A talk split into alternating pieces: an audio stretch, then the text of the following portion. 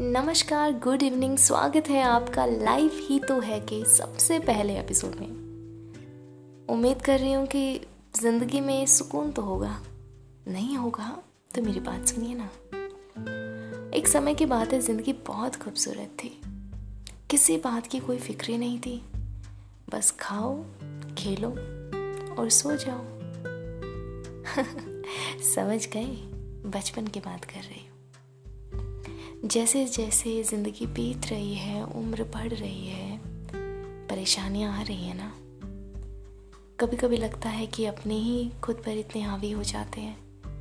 जिसको सबसे ज़्यादा चाहो, वही इंसान नहीं समझता है।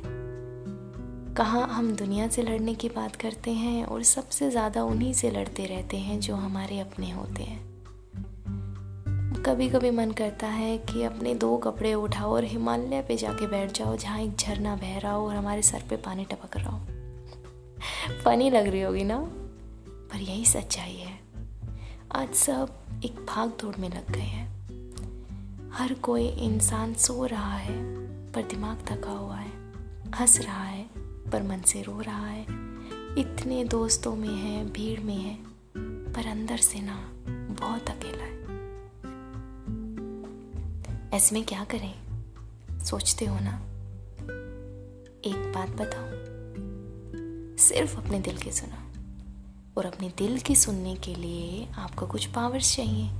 और उन पावर्स को पाने के लिए आपके लिए बहुत ज़रूरी है कि आप सुबह कम से कम आधा घंटा खुद को दें मेडिटेशन करें, शांत होकर अपने उस आत्मा से, परमात्मा से कनेक्ट करें जो आपकी आवाज़ सुन रहा है।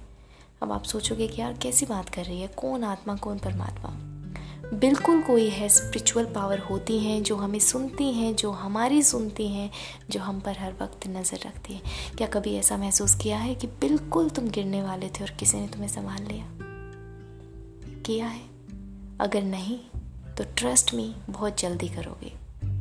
सुबह उठो मेडिटेशन करो किसी को अपना फोकल पॉइंट बनाओ, किसी को सोचो कि कोई आपकी हर वक्त सुनता है, उससे अपने सारे दुख, सब तकलीफ़ें कहो और यकीन मानना, सिर्फ़ और सिर्फ़ सात दिन में आपको फ़र्क दिखाई देगा। यही तो है ज़िंदगी। बिगड़ जाए तो सवार लेना, बिगड़ जाए तो सवार लेना, सबरी ज़िंदगी किसी दिन हाथ से छूट जाए तो उसे पकड़ लेना ये ज़िंदगी रूठती रहेगी मेरे यार। ये ज़िंदगी रूठती रहेगी मेरे यार। कोई और नहीं आएगा। तो खुद ही है अकेला। इसे मना लेना।